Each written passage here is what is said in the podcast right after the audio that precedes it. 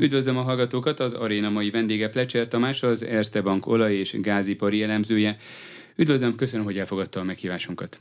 Köszönöm szépen, én is és üdvözlöm a hallgatókat. Én Király István Dániel vagyok, hallgatóink ezt a beszélgetést felvételről hallják.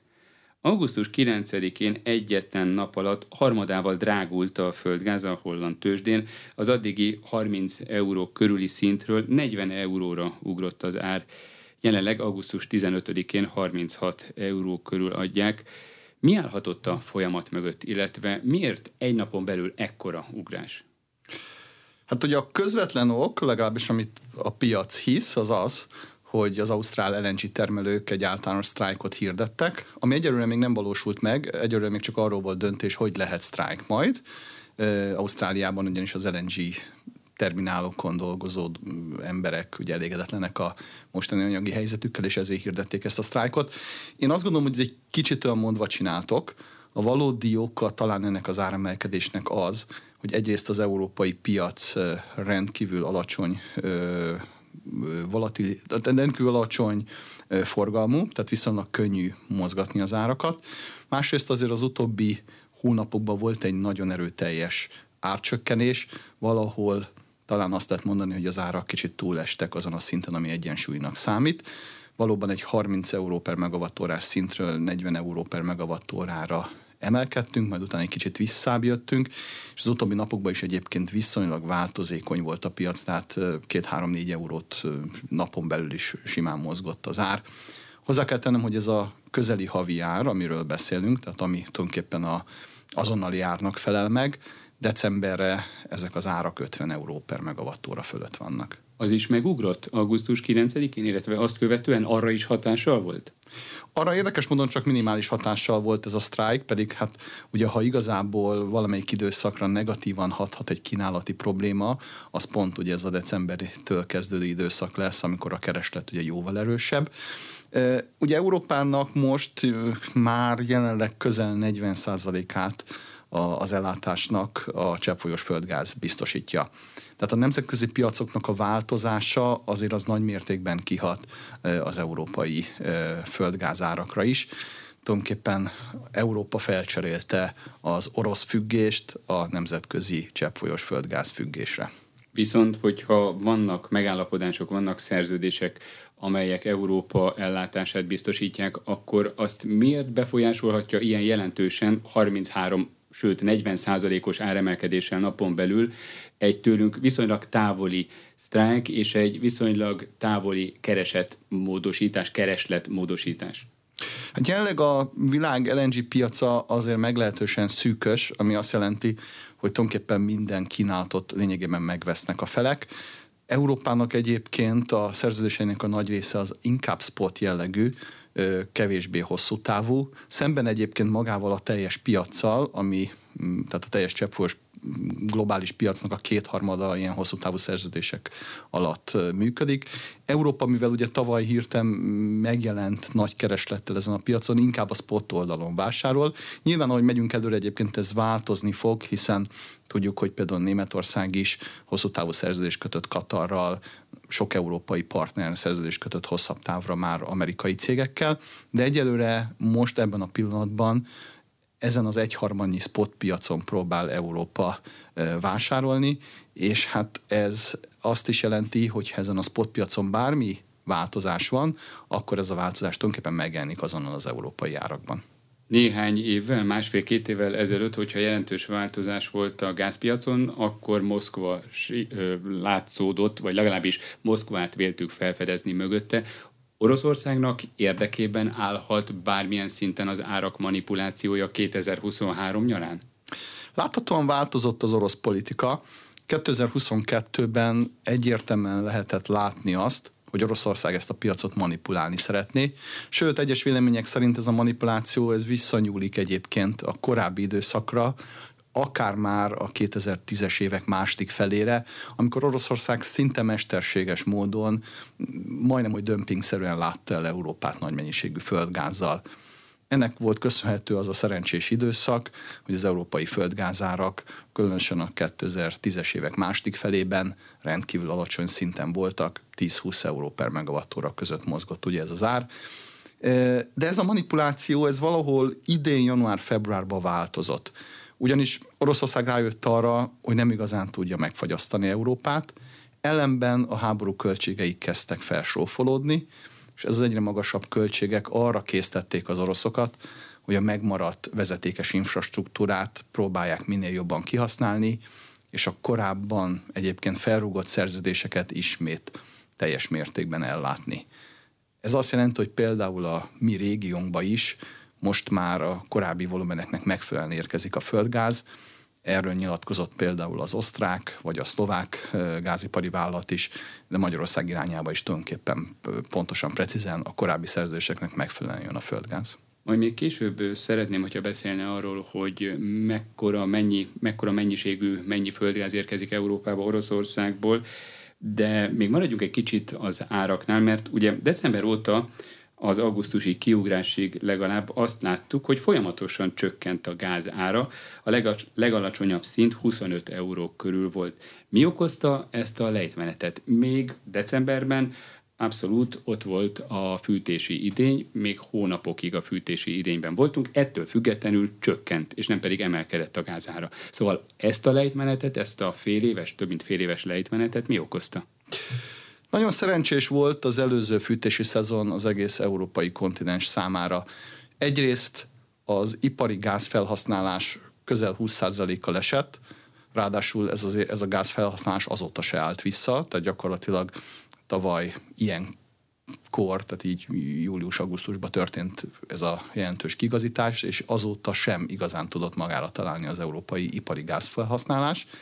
Ezen kívül nagyon meleg volt ugye a tél, közel 1,4 fokkal nagyobb volt a téli átlaghőmérséklet a sok évi átlaghoz képest, emiatt a fűtési célú felhasználás is csökkent, plusz a harmadik tényező az az, hogy maguk a szereplők is ugye amennyire lehetett spóroltak, rengeteg hírt hallottunk arról, hogy ahol lehet a gázfelhasználást felcserélik olajra, szénre, biomasszára, tehát bármire, csak gázra ne, hiszen az volt messze a legdrágább. Tehát ezek a hatások következtében tulajdonképpen a fűtési szezon végére az európai tárolói töltöttség az sokkal magasabb volt, mint a megelőző évben. Megelőző évben volt ez mondjuk 20-25 százalék, most pedig kb. egy 45-50 százalék volt. Tehát egy sokkal magasabb platformról indítottuk a tárolóknak a feltöltését. Ez gyakorlatilag azt jelenti, hogy mára az európai tárolói töltöttség megközelítette a 90 százalékot, ez az a szint, amit egyébként az Európai Unió november 1-ére ír elő, tehát tulajdonképpen a házi feladatot teljesítette Európa, a tárolókat töltöttük, sőt, vannak bizonyos olyan hírek, hogy most már Ukrajnába próbál az Európai Unió több cége bértárolást végeztetni, annyi a gáz. És mekkora az ukrán potenciál? Mennyi gázt lehetne Ukrajnában eltárolni?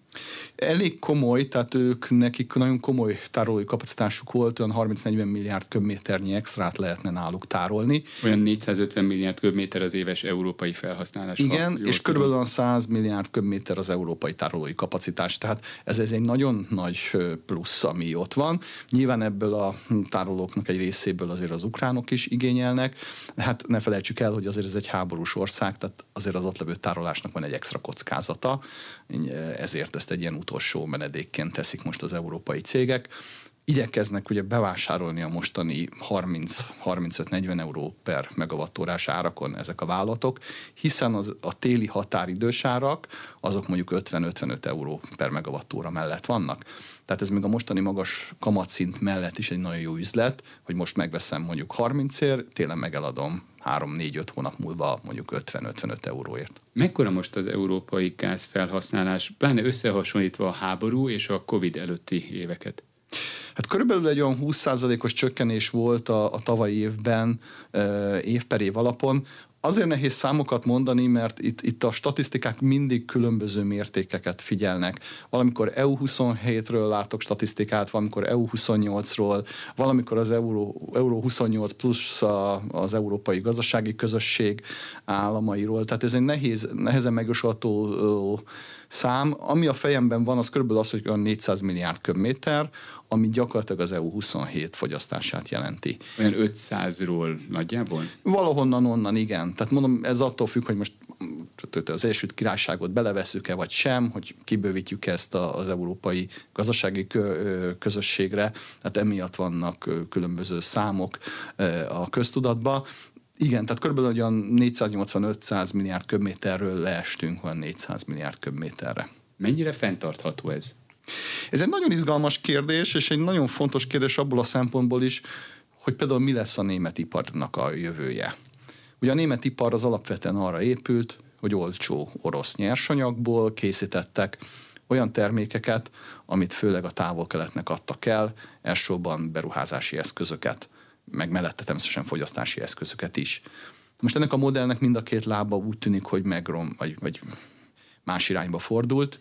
Ugye az olcsó orosz energia az nincs jelen, és látható az az, hogy ez az energia költség, ez az olcsó gáz, ez nem lesz egy darabig, tehát az LNG nyilván drágább forrás lesz, mint az orosz vezetékes földgáz, miközben Kína is ugye irányt váltott, Kína sem szeretne a nyugati importra hagyatkozni, tehát Németországban egy ilyen nagyon komoly útkeresés van most, nagyon nagy kérdés, hogy mekkora szerepe legyen az iparnak.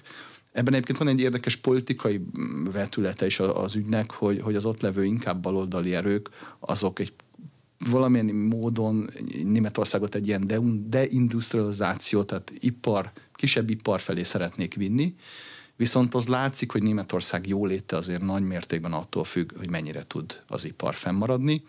Úgyhogy most egy ilyen útkeresés folyik ott. Én azt gondolom, hogy a németek keresik azokat a lehetőségeket, ahol kisebb energiafelhasználással nagyobb hozzáadott értéket tudnak előállítani, és ebbe az irányba próbálják az iparukat építeni az látszik, hogy ez a korábbi modell, ez, ez tulajdonképpen megszűnőben van. Mekkora lehet a spórolás, a tudatos fogyasztás csökkentés aránya? Mekkora mennyiség lehet az, amit ebből a 100 milliárd köbméterből mondjuk így megspóroltunk, és nem pedig elvesztettünk?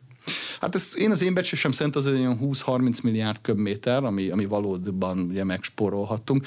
Azért nehéz ugye számokat mondani ebből a tekintetben, mert a meleg téli időjárása sokat segített, és hát nagyon nagy kérdés természetesen még az is, hogy milyen a gázára. Mert egy magas gázárnál az emberek természetesen takarékoskodni fognak. Ha ez, a, ez az ösztönzés nincsen meg, tehát hogyha az árak nem olyan jellegűek, ami arra ösztönzi az embereket, hogy visszavegyék a hőmérsékletet egy-két-három fokkal, akkor az emberek nem fognak a komfortjukból feladni, és akkor tulajdonképpen ez a, ez a takarékoskodás jóval kisebb mértékű.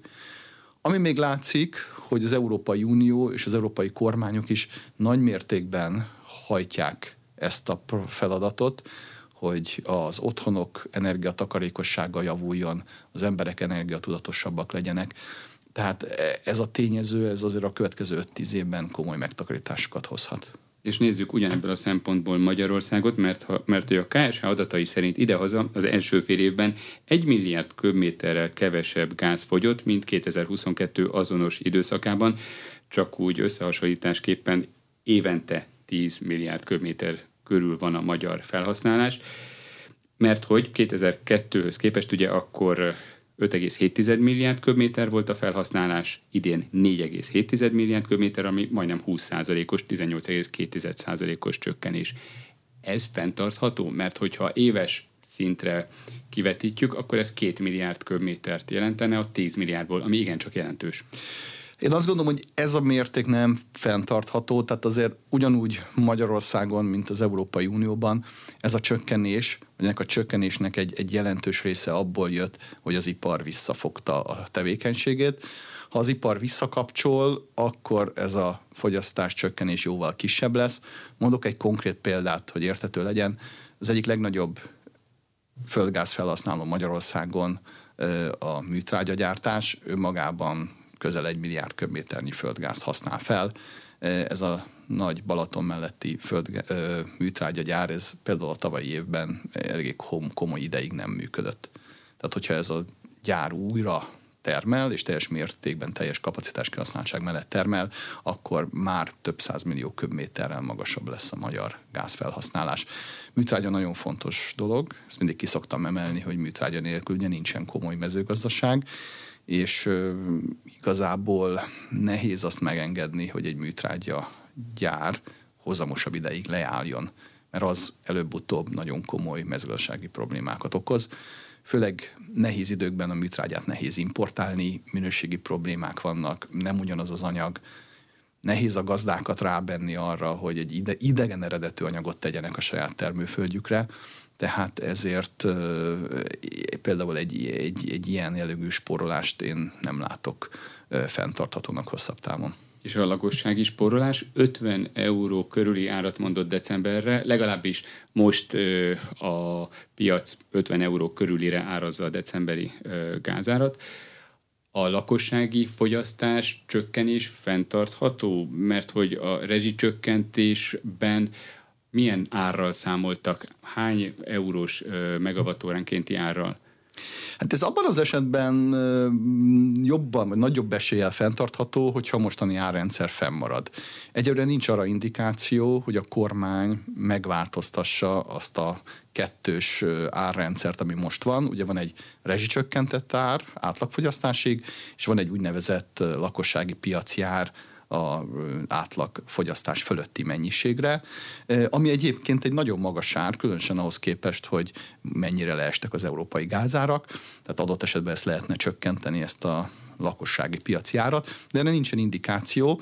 Na most ezért ez egy nagyon komoly erő, ami visszaveti azért a fogyasztást. Tehát főleg akinek ugye nagy ingatlanja van, és nagy mértékben átesik azon a szinten, aminél már ezt a bizonyos piaci árat kell fizetni, ott bizony igen komoly sporolás van, hiszen ez éves szinten forint százezereket jelenthet a fűtésköltségben.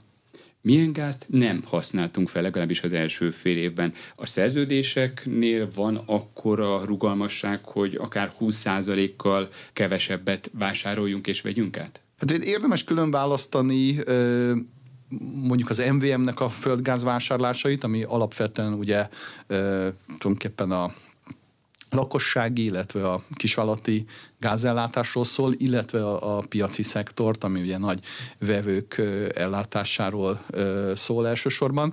Én azt gondolom, hogy mindkét esetben van rugalmasság a rendszerben, tudunk visszavágni a szerződések alapján a mennyiségekből. Általában egyébként az ipari vagy piaci oldalnak talán könnyebb a feladata, hiszen ott rövidebb távúak a, a szerződések. Maga az MVM hosszú távú szerződését az orosz Gazprommal nem tudjuk, de én gondolom, hogy itt is azért van valamekkora rugalmassági tényező. Tehát a lehet... az nem túl nagy? Igen, de azért lehet találni vevőt rá. Tehát azért ez egy keresett termék alapvetően. De kérdés inkább az, hogy mennyi, mekkora veszteséggel, vagy mekkora nyereséggel lehet ezt a plusz gázt eladni.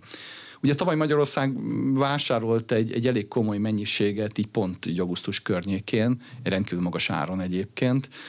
Az a gáz például a hírek szerint még most is megvan a rendszerben. Milyen szerep juthat a spórolásban a napelemeknek, illetve a gázerőművi termelés esetleges csökkenésének, mert hogy nyár közepén átépte az 5000 megawattot a hazai ipari és háztartási méretű napelemes rendszerek összes beépített kapacitása, vagyis ugye március-áprilisban, sőt június-júliusban is a napsütötte időszakokban jelentős volt az ipari és a háztartási méretű napelemek termelése, ezáltal kevesebb energiára volt szükség, mondjuk a gáztüzelésű erőművek esetében. Szóval ez benne lehet ebben a csökkenésben?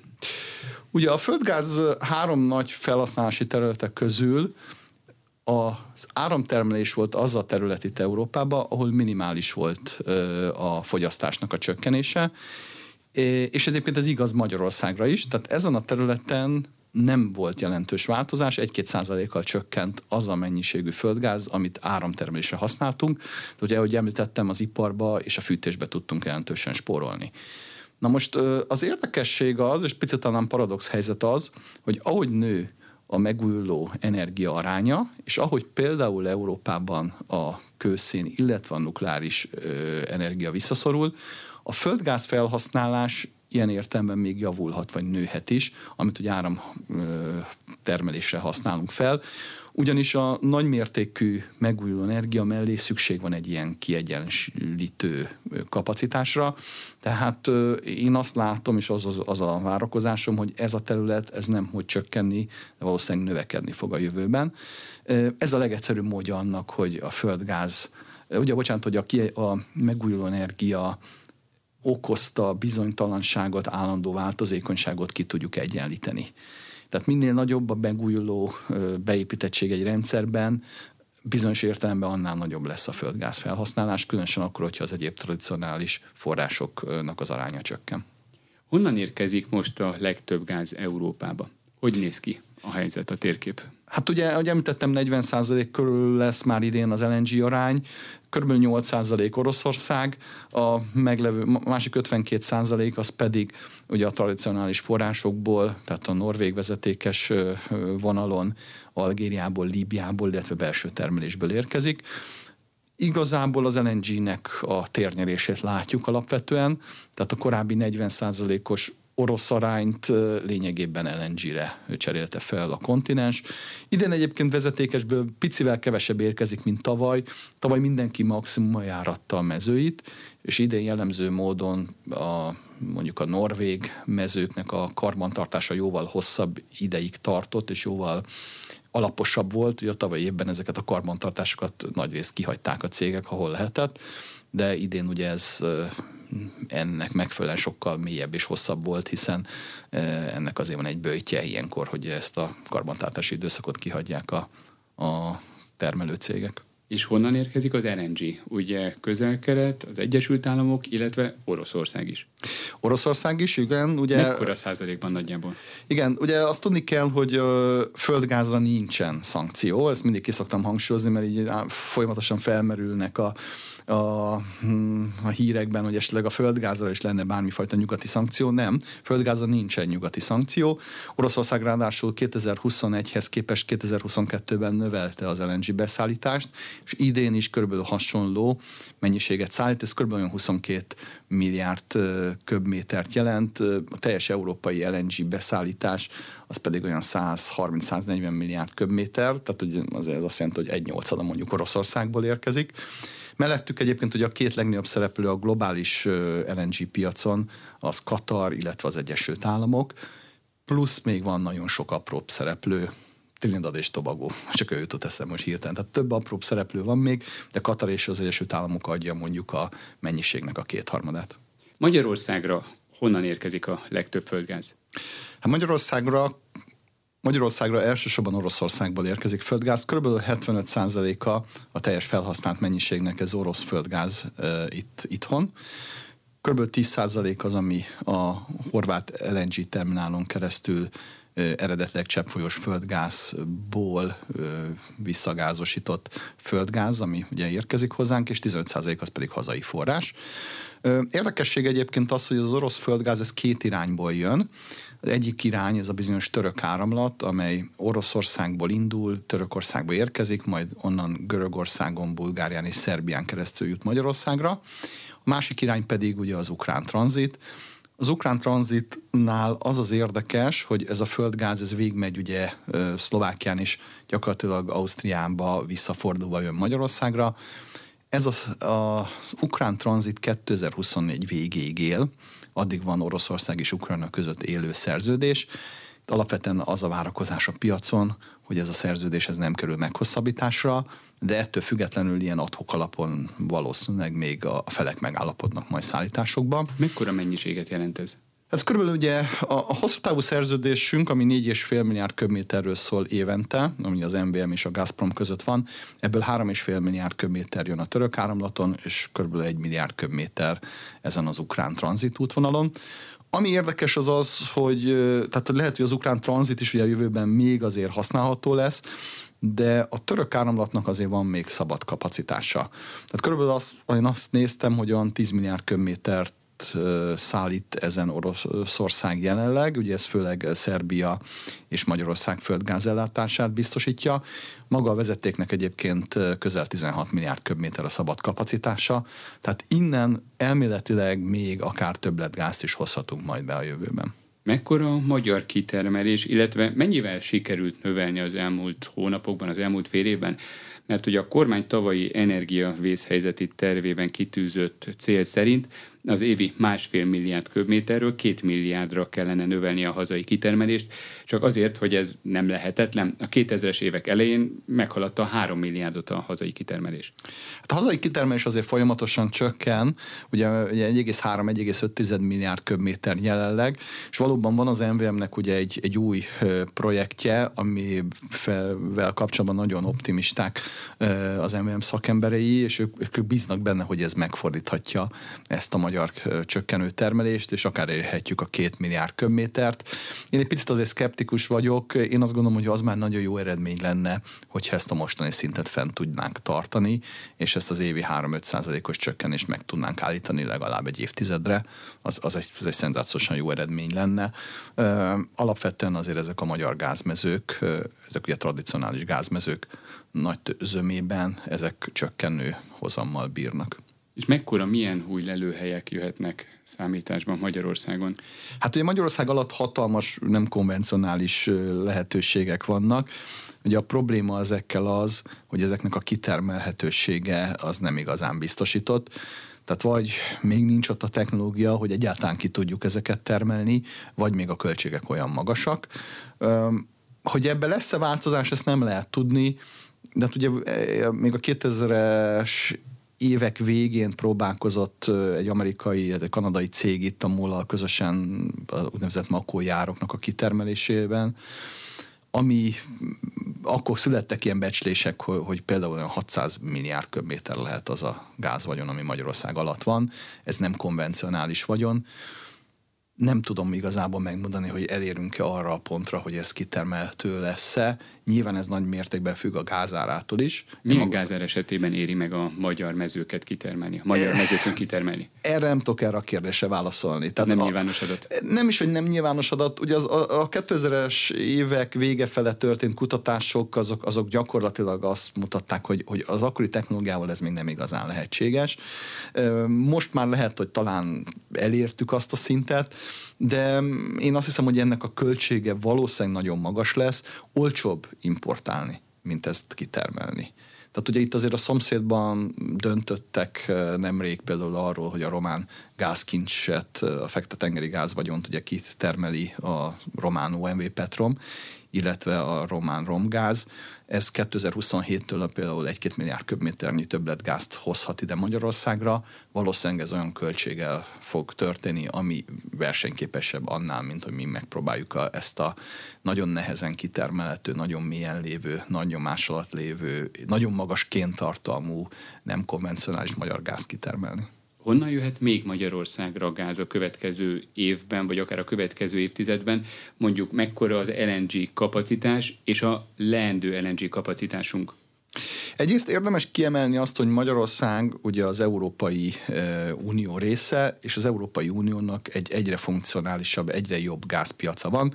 Magyarországnak is tulajdonképpen az összes szomszédos országhoz van úgynevezett interkonnektora, kivéve Szlovéniát, de egyébként az is épül. Vagyis, vagyis össze vagyunk kötve velük. Össze vagyunk kötve, tehát igazából nem lehet csak Magyarországról beszélni, érdemes magáról az egész Európai Unióról beszélni, az látszik, hogy azért a tavalyi gázkrízissel párhuzamosan egy borzasztó komoly beruházási aktivitás indult el, ami részben gáz kikötők, tehát LNG fogadóterminálok, részben interkonnektorok építését jelenti, aminek következtében azt gondolom, hogy két-három év múlva teljes mértékben ö, biztosítani tudjuk LNG formájában az európai gázellátást, tehát nem kell semmifajta korlátozást tenni. Nyilván az ár az, az egy kérdés lesz, hogy mennyi és hogy lesz de hogy ez tulajdonképpen biztosítható lesz, és hát ez ugye Magyarország számára is biztosítja a megfelelő forrásokat.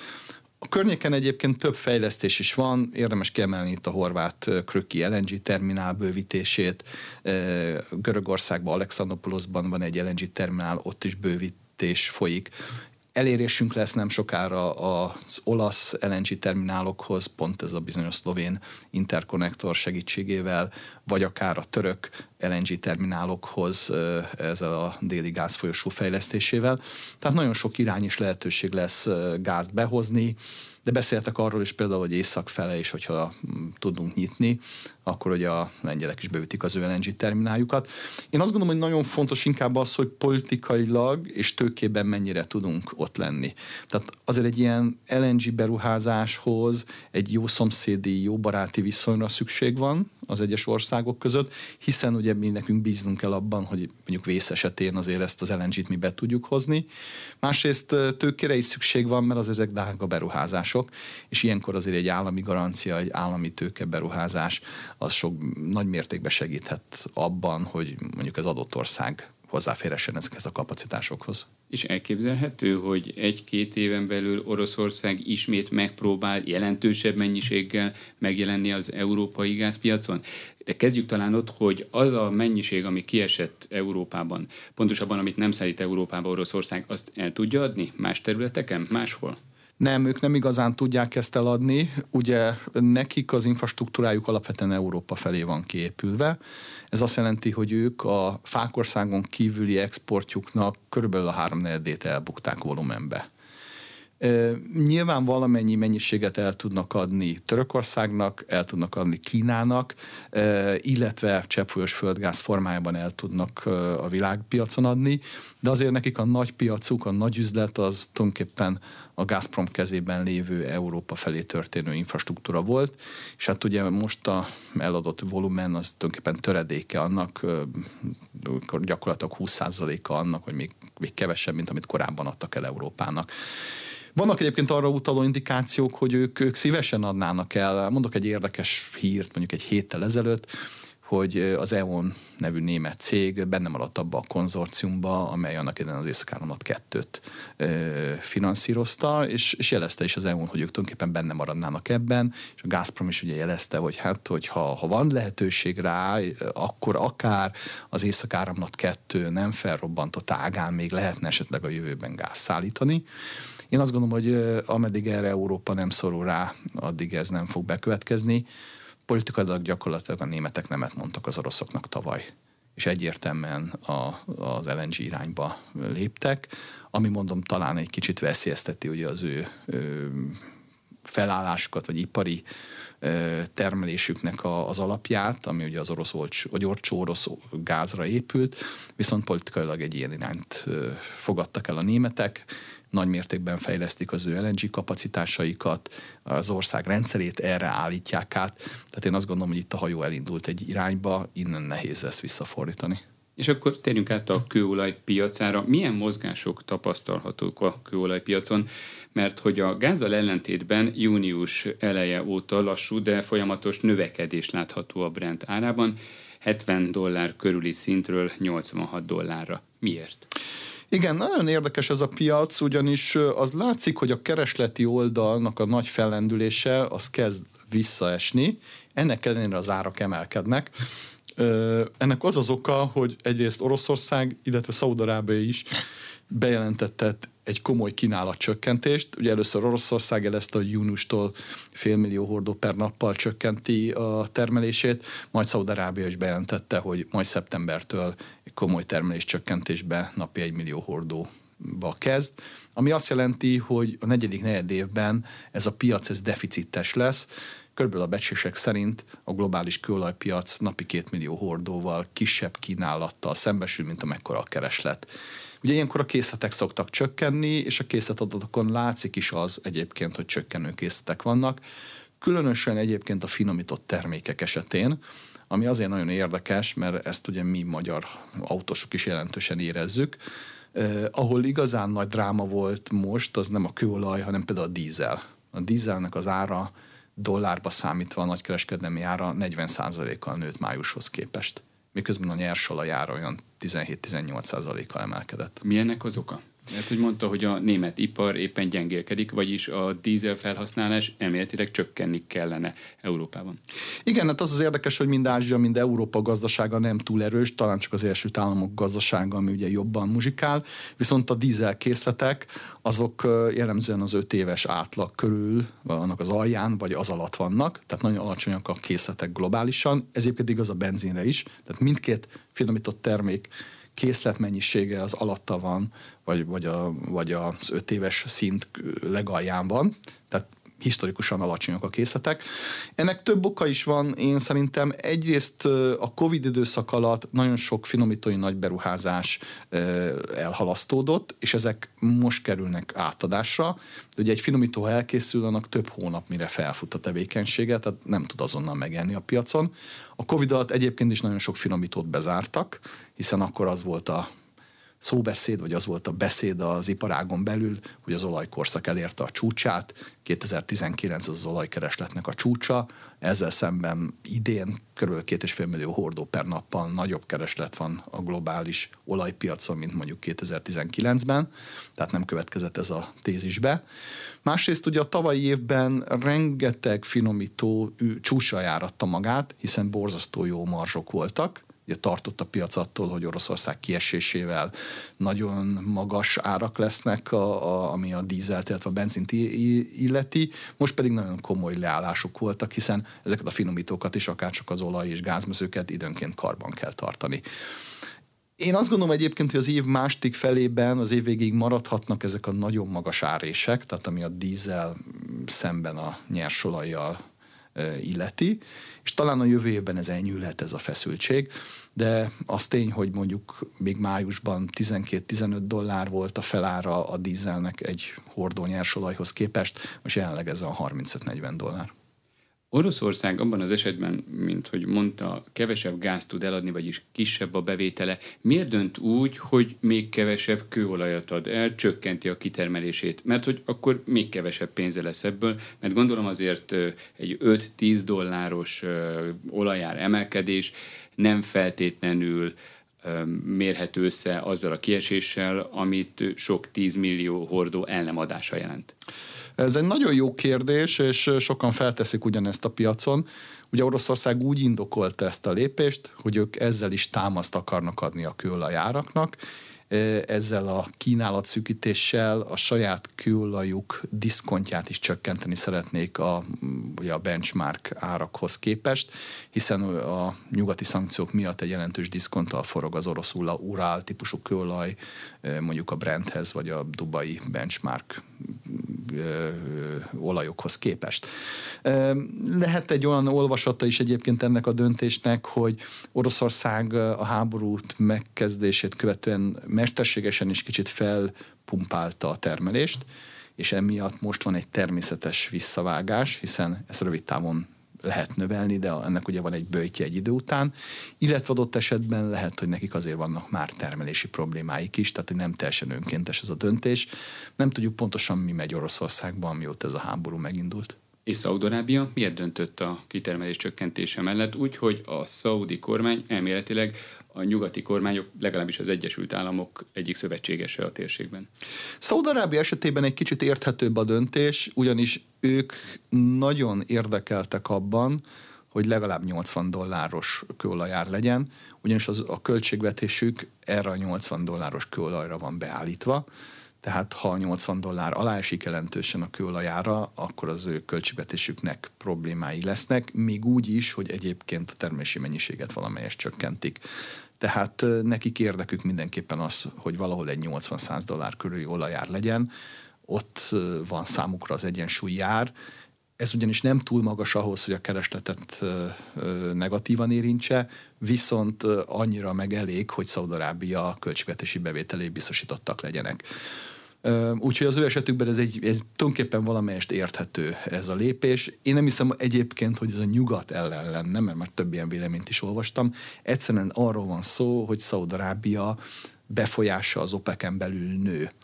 Ne felejtsük azt se el egyébként, hogy az amerikai palaolajtermelés növekedése láthatóan lassul, ami azt jelenti, hogy a kontrollt a globális olajpiac fölött egyre inkább újra az OPEC tudja kézben tartani, és ezt a pozíciót igyekszik is a vezető állam Szaudarábia kihasználni.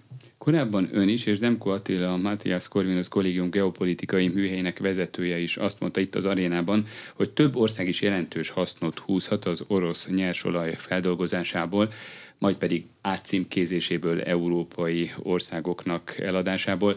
Mekkora lehet ennek a mozgásnak a volumene? Mondjuk ugye Indiát említette ön, vagy Kínát. Az Indiában vagy Kínában feldolgozott olajtermékek kivitele jelentősen megváltozott, jelentősen nőtt az elmúlt hat hónapban? Ez kimutatható?